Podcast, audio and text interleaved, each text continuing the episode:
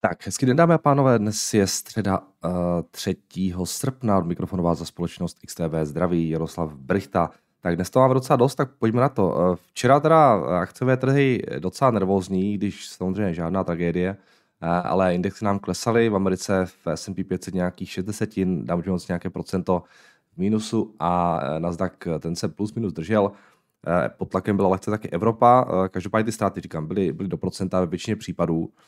Eh, s tím, že samozřejmě tím klíčovým tématem eh, včerejší sance eh, bylo, jak už jsme včera nakousli, nebo byl ten, ten výlet Nancy Pelosi, která včera odpoledne našeho času přilétla do Tajvanu, kde se setkala s tamní prezidentkou.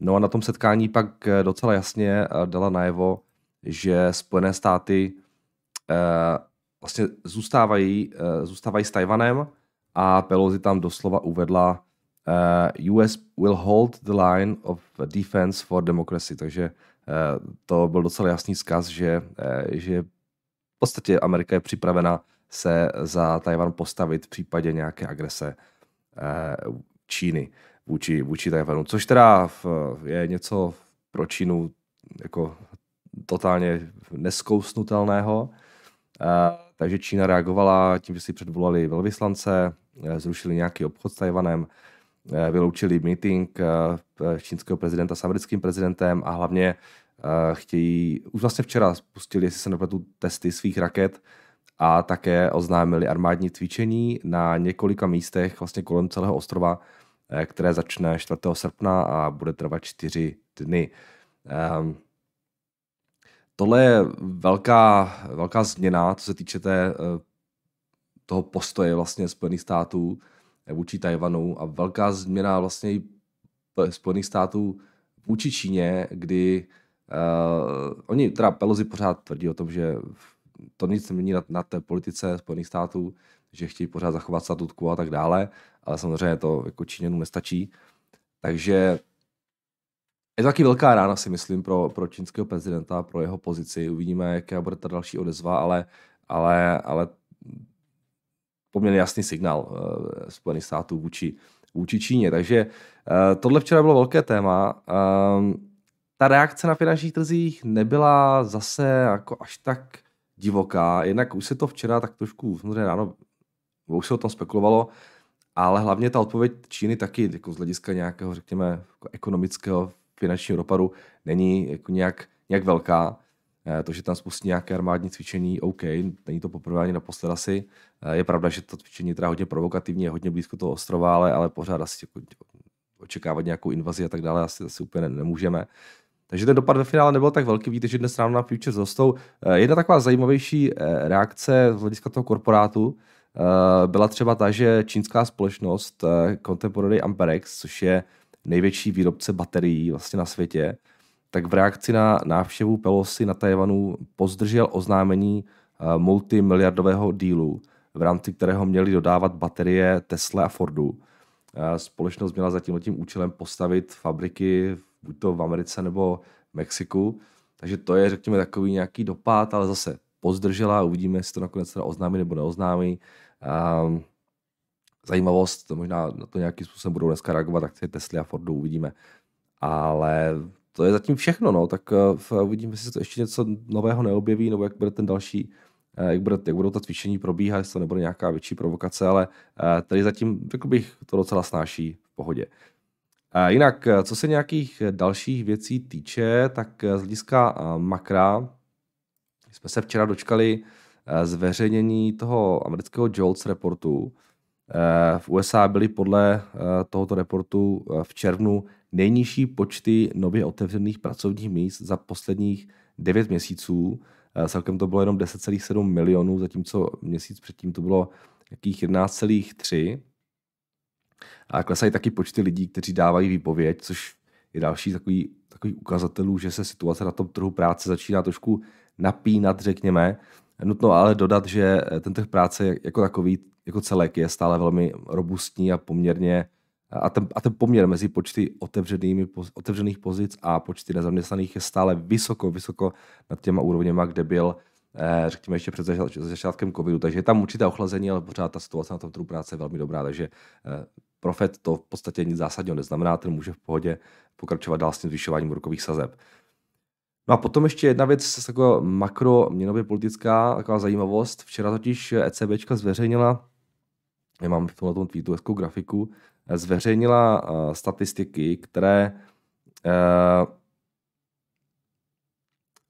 jako, ve kterých vlastně zveřejnila skladbu svého dluhopisového portfolia. No a z toho vyplývá, že banka začala reinvestovat dluhopisy které drží do splatnosti výrazně ve, prospěch, ve, ve prospěch toho jižního křídla eurozóny. Ty statistiky jsou zveřejňovány už na dvouměsíční bázi, takže, tam, takže je tam zahrnuto ještě období předtím, než spustili uh, ten nástroj, který měl řešit tu, uh, tu fragmentaci na tom dluhopisovém trhu.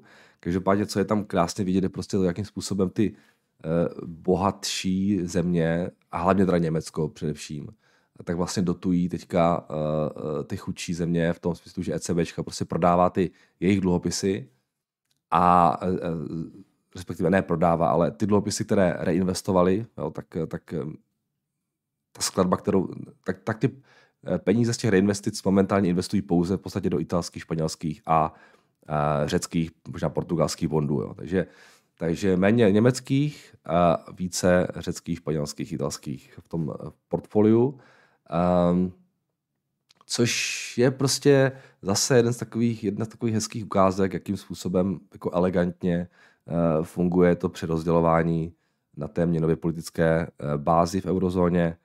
A je to prostě nástroj, uh, který sice pomůže uh, znížit tlak na ten, na ten uh, růst dluhopisových výnosů, to je fajn, na druhou stranu, ale zase jako v podstatě nemotivuje nijak ten trh díky ECB. ECB v podstatě nechává celé to jižní křídlo fungovat tak, jak fungovalo dosud. Jo? Znamená žádná motivace k nějakým strukturálním reformám a tak dále, což ve finále může celou tu situaci samozřejmě ještě více zhoršit. Takže to je taková pěkná ukázka toho, jak prostě teď momentálně ta měnová politika Evropské centrální banky funguje a že to není zdaleka jenom o inflaci, přestože oni to tvrdí, že to primárně jako cílují inflaci je to do značné míry politická, eh, politická organizace nebo instituce, eh, která trošku nahrazuje tu fiskální politiku jednotnou, která tam není ve eurozóně.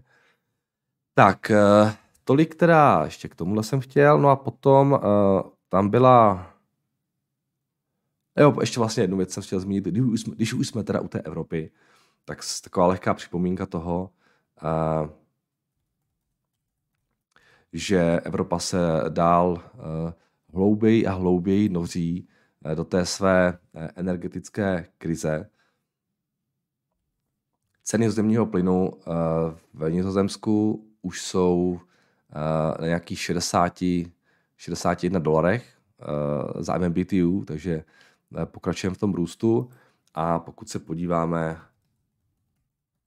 na Německo a ceny elektřiny, tak ty jsou na novém rekordu a už se v podstatě blížíme ke 400 dolarů a 400 euro za megawatt hodinu na ten, na ten jednoměsíční, teda jednoletý, jednoletý forward, takže um, kam až vystoupáme, uvidíme a tohle, tohle je obrovský problém pro Evropu. Říkám to tady dlouho, uh, jo, ono se to postupně začne projevovat, i ta, i ta inflace, respektive ceny energii díky tomu dál porostou, takže ECB to nebude mít snadné s nějakým snižováním inflace.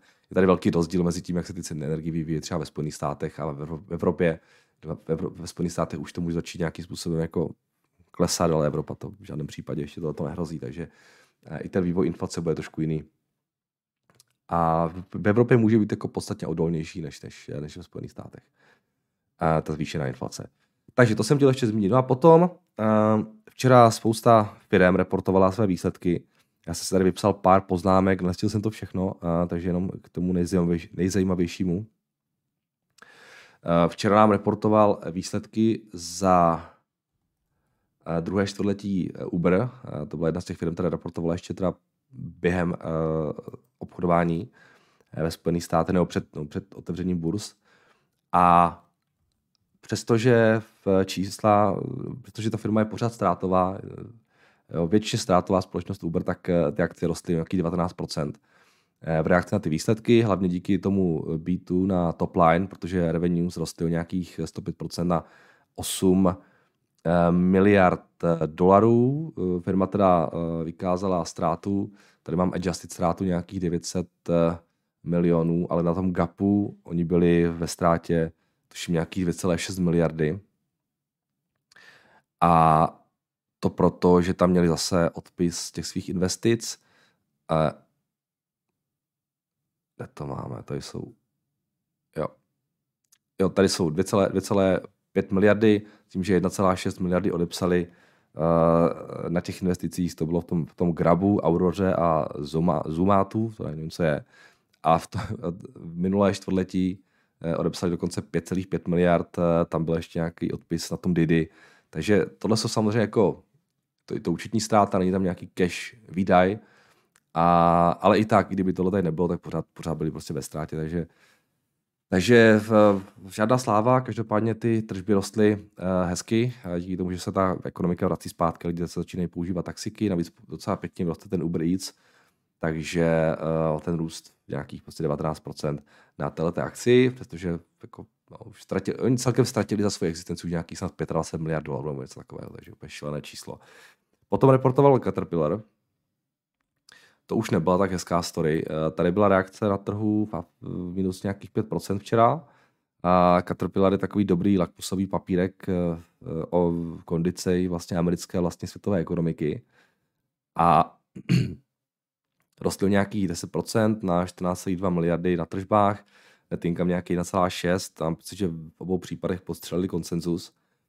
A uh, CEO navíc uvedl, že situace jenom tak nezlepší. Uh, je tam docela negativní guidance, supply chain problémy pořád přetrvávají, řeč byla i značně o značné nejistotě ohledně situace v Číně a zpomalování tamního realitního trhu. Uh, Čína samozřejmě je velký importér tady těch všech možných strojů, které vyrábějí Caterpillar. Eh, těžební sektor taky žádná sláva. Inflace začíná být eh, problém a zatím nevidí Caterpillar žádné jako známky toho, že by se současný pácen komodit nějak výrazně projevoval na jejich nákladech. A taky úplně nepotěší. A takže, takže jako ten management moc značeně na tom earnings call nezněl. Reakce byla taková, jaká byla. Um, je tam spousta otazníků a proto prostě ta firma byla trošku pod tlakem. No potom ještě uh, v aftermarketu začaly reportovat další zajímavé firmy. Uh, bylo tam třeba Airbnb, ti se propadli v aftermarketu o nějakých 8%, přestože včera docela pěkně rostly. Měli velmi silný kvartál, nejvyšší tržby v historii, samozřejmě, jak se lidi začali, jak lidi začali po tom covidu cestovat, tak je to hodně nakoplo na tržbách byli profitabilní, zisk měli nějakých 378 milionů, ten, ten adjusted. A přesto akcie, nevím, nevím úplně proč, ale možná něco na earningsku zaznělo, to se úplně nechytilo, uh, tak se propadla v aftermarketu o 8%. Pak další firma, která propadala v aftermarketu, tak bylo AMDčko, které taky mělo velmi solidní kvartál, nějakých růst 170%, meziročně 6,5 miliardy na revenues, Uh, net income byl trošku, řekněme, nižší vzhledem těm revenues, měli tam asi nějaký, uh, klesal jim, klesal jim ta, uh, taky ta hrubá marže, takže to asi nebylo úplně nic moc, každopádně měli docela pěkné free cash flow, tam byli skoro na miliardě, takže tady všechno taky docela pěkně klape, ale, ale taky guidance, žádná sláva, takové dvojka, takové trojka a nakonec letošní, na celý ten letošní rok prostě byl horší, než se čekalo, takže akcie v tom aftermarketu uh, ztratila nějakých 8% nebo 7%, No a pak tady mám ještě jednu věc, co jsem chtěl zmínit, a to je PayPal. Uh, PayPal, to vždycky říkám blbě. Uh, uh, to je PayPal, jo. Uh, PayPal. A ten rostl pro změnu aftermarketu o nějakých 11%, tam měli jako moc pěkný beat na top i bottom line, 6,8 miliardy, miliardy na tržbách, net income nějakých, tam byl, adjusted byl nějakých minus 340 milionů, ale to free cashflow měli, myslím, pěkné, ale ho tady ještě nemám teďka. Tam docela pěkně překvapili a tam měli přes miliardu, myslím. Takže eh, tohle bylo fajn s tím, že i ty jednotlivé věci, které reportovaly, celkový počet aktivních účtů rostl meziročně o 6% na 429 milionů. Letos čekají to nějaký 10 milionů. Venmo, což je ta jejich digitální peněženka, vlastně konkurence CashUp, tak jim rostlo na celkovém transakčním volumu už nějakých 6% na 61 miliard, takže ten, ten business jim docela pěkně šlape a uh, oni taky za těch posledních pár dnů v podstatě docela jako výrazně vyrostly. Jednak, se tam, jednak tam ten Elliot oznámil ten, ten podíl, nebo spekulovalo se o tom, a plus ty výsledky ještě, takže uh, solidní, solidní čísla. Samozřejmě PayPal, uh, stejně jako ty ostatní důstové firmy a další, má, má stále co dohánět. To byl nějakých 300, nějakých ještě jiné 100 uh, dolarů. Tak, takže tohle jsem chtěl zmínit z toho korporátu a potom, prosím vás, nemůžu si odpustit, nezmínit si tu včerejší mány na té akci AMTD Digital. AMTD Digital. Nevím, jestli jste to někdo, jestli to někdo sledujete. Já jsem do, ještě do včerejška vůbec neviděl, co to je za firmu. Ale máme tady nový meme stock, prosím vás, protože tahle ta firma a hongkongská roste od svého IPO, které bylo před třema týdny. Jo, o 15 000 procent. IPO přitom teda bylo před třema týdny. Zatím jejich růstem, já nevím přesně, co zatím stojí, četl jsem, že oni mají nízký flow, že mají nějakou desetinu, desetinu uh, uh,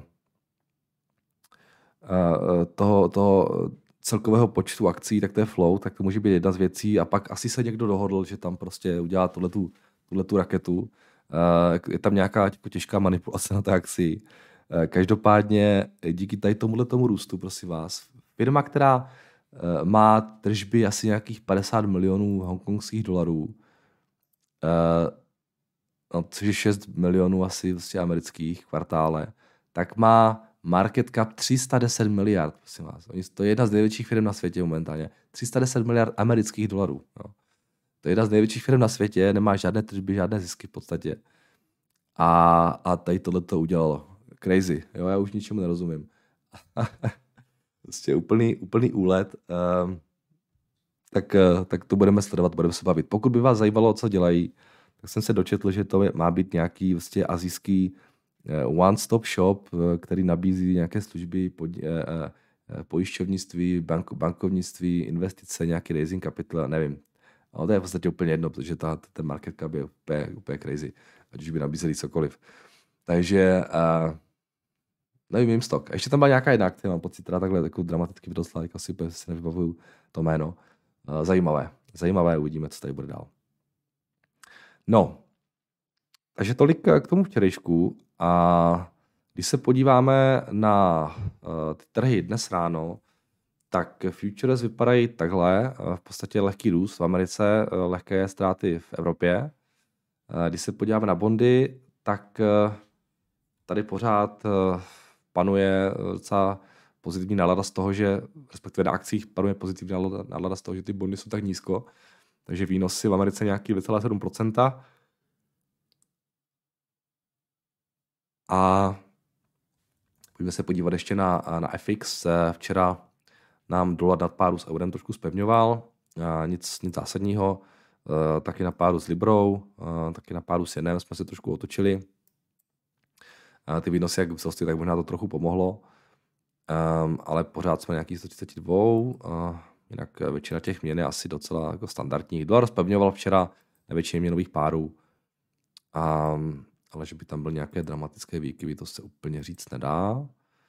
Ropa teda stále na těch 94 dolarech, tady se nic moc nemění. Obavy z toho zpomalování světové ekonomiky, tak s tím mají dopad. Ropa už je v podstatě níž, než by byla předtím, předtím před tou invazí e, Ruska na Ukrajinu, jestli se nepletu.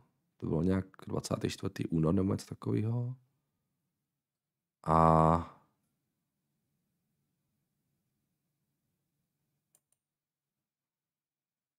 No, v podstatě jsme na těch, na těch úrovních, kde jsme byli, kde jsme byli předtím, než začala ta invaze. Samozřejmě zemní plyn to je trošku jiný příběh, hlavně teda v Evropě.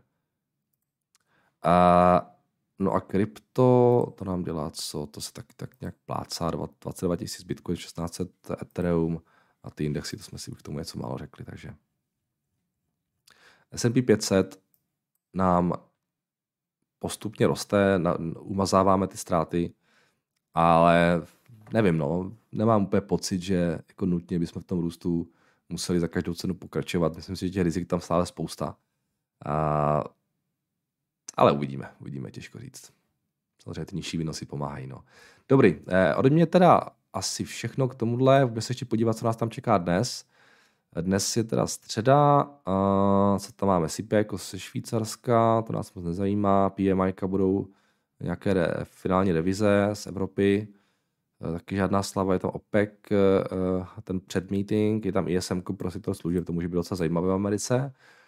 A máme samozřejmě uh, výsledkovou sezónu, dnes tam máme Under Armour, máme tam Marathon Oil, máme tam Modernu, CVS Health, Lucid, tam je Robin Hoodí, budou reportovat Mercado, uh, Booking a tak dále. Dobře, tak jo. Uh, teď vše a pojďme se podívat na vaše dotazy. Jo. Tak. Tak dobrý den, chci se opýtat, či jste nakonec nakoupili společnost roku při jejím pádu 23% v jednom dni, eh, či jste našel nějaké recenzie jejich produktů na ČRSK YouTube. Eh, tak za ČRSK ne, protože tady nejsou, tak asi není důvod, aby to dělali Češi a Slováci. Eh, nakonec jsem to nekoupil, přemýšlel jsem o tom, ale jak už jsem říkal několikrát, tohle je firma, která mně se, mně se velice líbí ten jejich risk reward, ale prostě není to firma, kterou bych chtěl být portfoliu nějak jako těžce zastoupenou. Já tam mám něco lehce přes 2% a to je asi tak maximum, které jsem ochotný do toho dát, takže takže eh, jsem, navíc, navíc to nebylo zase až tak nízko proti té mé poslední nákupce, takže to byl taky jeden z důvodů. Kdyby se to třeba propadlo jakých 50%, tak možná bych tam ještě něco přihodil, jo, ale, ale jednak to nebylo mo- o moc níž, než to byla poslední nákupka a, a, a za druhé, říkám, je tam, mně se líbí ten risk reward, ale na druhou stranu je tam strašně moc takových jako malých, uh, potenciálně jako problematických rizik, které tu firmu můžou ohrožovat. Především ta konkurence, to je prostě extrémně konkurenční prostředí, navíc oni jdou proti těm největším hráčům. Takže úplně se mi to nechce navyšovat momentálně. A uh, říkám, tohle prostě není firma na nějakou větší pozici. Jo. Takže proto jsem to nenavyšoval. Tak, eh, dobré ráno, Jardo, jaký máte eh, nákupy poslední dobou? Nějak jste přestal svěřovat? Eh, přeji hezký den a děkuji za vaši práci. No, protože jsem přestal nakupovat. Já jsem poslední měsíc v podstatě téměř nakoupil, protože ty trhy zase začaly růst, takže, takže jako nic, nic tam nebylo. Co jsem udělal v minulý týden, tak to byla taková menší věc, jenom to jsem neříkal, to jsem předal ten World Field Services do Upstartu a to bylo, myslím, za poslední měsíc všechno. Já jsem Přemýšlím, jestli... Jo, no, to bylo taky ale dřív. Eh, ještě na tom dipu jsem kupoval tu TF banku a to bylo taky už nějakou dobu zpátky. A to je všechno, no. Nedělal jsem nic momentálně. Sedím, sedím si na, ruk, na rukou a čekám, jestli přijde ještě nějaká, nějaký, nějaký pohyb eh, těch, těch medvědů trošku pod tylou, které tady byly před tím měsícem zhruba, nebo kdy to bylo. Takže nic, nic nedělám momentálně. Tak, eh, dobrý den, dík za uh, skvělá rána. Co říkáte na super výsledky RLP? RLP uh, byly super. Tam jako není moc co, co dodat. Je skvělý management, operačně to mají perfektně pořešené, rostou ceny uhlí. Uh, oni mají trošku problém, a to jsou, to jsou problémy všech těch uhelných firm v Americe, že železnice to totálně nezvládají takže spousta té produkce, oni, oni spoustu té produkce nejsou schopni dodat kvůli uh, železnicím. Takže ta čísla byla ještě lepší, kdyby železnice, železnice v Americe fungovaly. Ale jinak uh, to je krásný příběh. Vlastně se na to díval minulý týden. Uh, to byla firma, kterou, tady ty moje poslední nákupy, když jsem dělal, tak uh, oni měli market cap nějakých 300 milionů dolarů a teď za jeden kvartál udělali 150 milionů dolarů. to je úžasné. Uh, takže to je to je zajímavý, zajímavá story. Jo. To byla jedna z firm, které já, já, já už je sleduju strašně dlouho, roky. A byla to loni během covidu, to byla nejstrátovější pozice ze všech. A uh, teď vlastně je to nejziskovější pozice, takže tam jsem byl nějakých 60% možná ve ztrátě na té pozici. Teď jsem tam nějak už přes 200%, takže to je dobrý. A, a mám to pořád, já hodláme držet. Oni Myslím, že je tam jako... To je v podstatě jediná energetická firma, kterou držím. Nebo energetická, jako ta firma, která jako je napojená na ten na ten, na, na ten průšvih že jo, těch vysokých cen energií. A, uhlí nikam neodchází. A ten sentiment z těch minulých let, který ho v podstatě pohřbil, tak se ukazuje, že, že byl, byl mimo. Tak. Uh,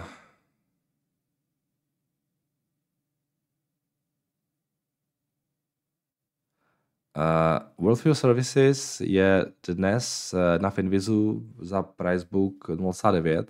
Nebyl jeho prodej předčasný. Uh, podobně nízké Pricebook mají MPV a Ladr. Uh, Marku, možná ano, uh, ale uh, já jsem to prodával z toho důvodu, že jsem uh, ty peníze přelil uh, do těch růstovek. Já prostě, možná to je chyba, ale já, já, já tak, to tak mám prostě.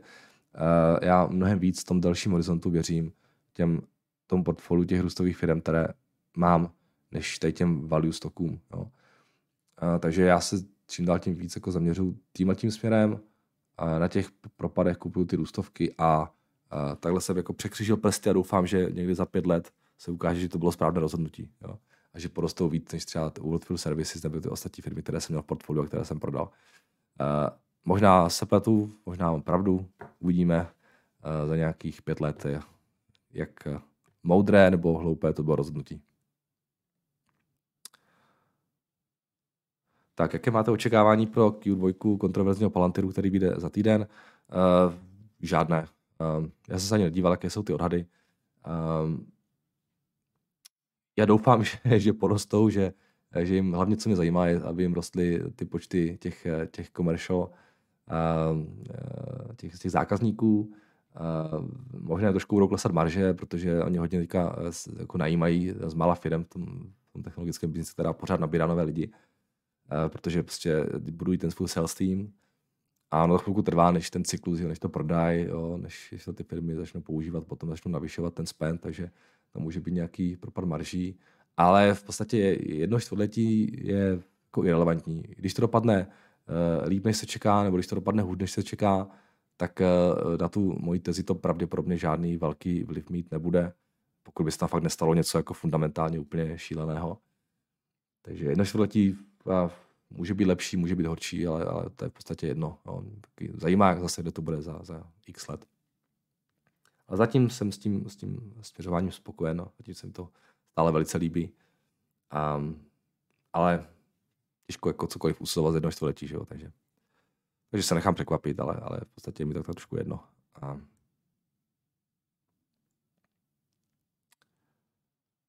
nebo jedno, to říkám blbě samozřejmě, jako není mi to jedno, ale, ale prostě chci vidět pokračování toho, uh, toho trendu ve smyslu, jako že, že jim rostou solidně ti zákazníci toho Foundry.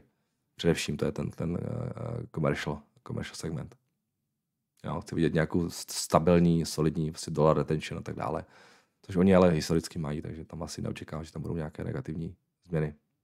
Výrazné negativní. On tam asi může být trošičku poklet, pokles třeba u toho, u toho value na toho jednotlivého zákazníka, protože samozřejmě teď, když nebírají nové, nové zákazníky, tak tak uh, ty mají velmi jako nízký, nízký spend z začátku, takže to, to, to, se všechno tak nějak jako dá očekávat vzhledem tomu, že prostě ta firma roste, takže um, uvidíme, no, jak to dopadne.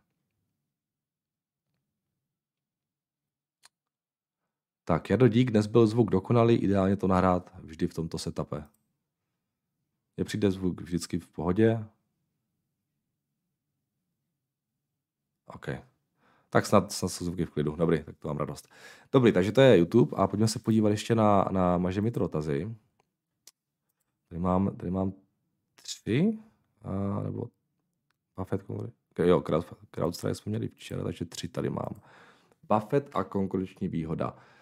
Dobré ráno, Jardo, děkuji za vaše pravidelné e, zamyšlení a shrnutí. Často času tu řešíme tzv. mode firmy, neboli její unikátní konkurenční výhodu proti jiným firmám, kde je přibližně hledat a jak se nad tím hlavně zamyslet u konkrétní firmy.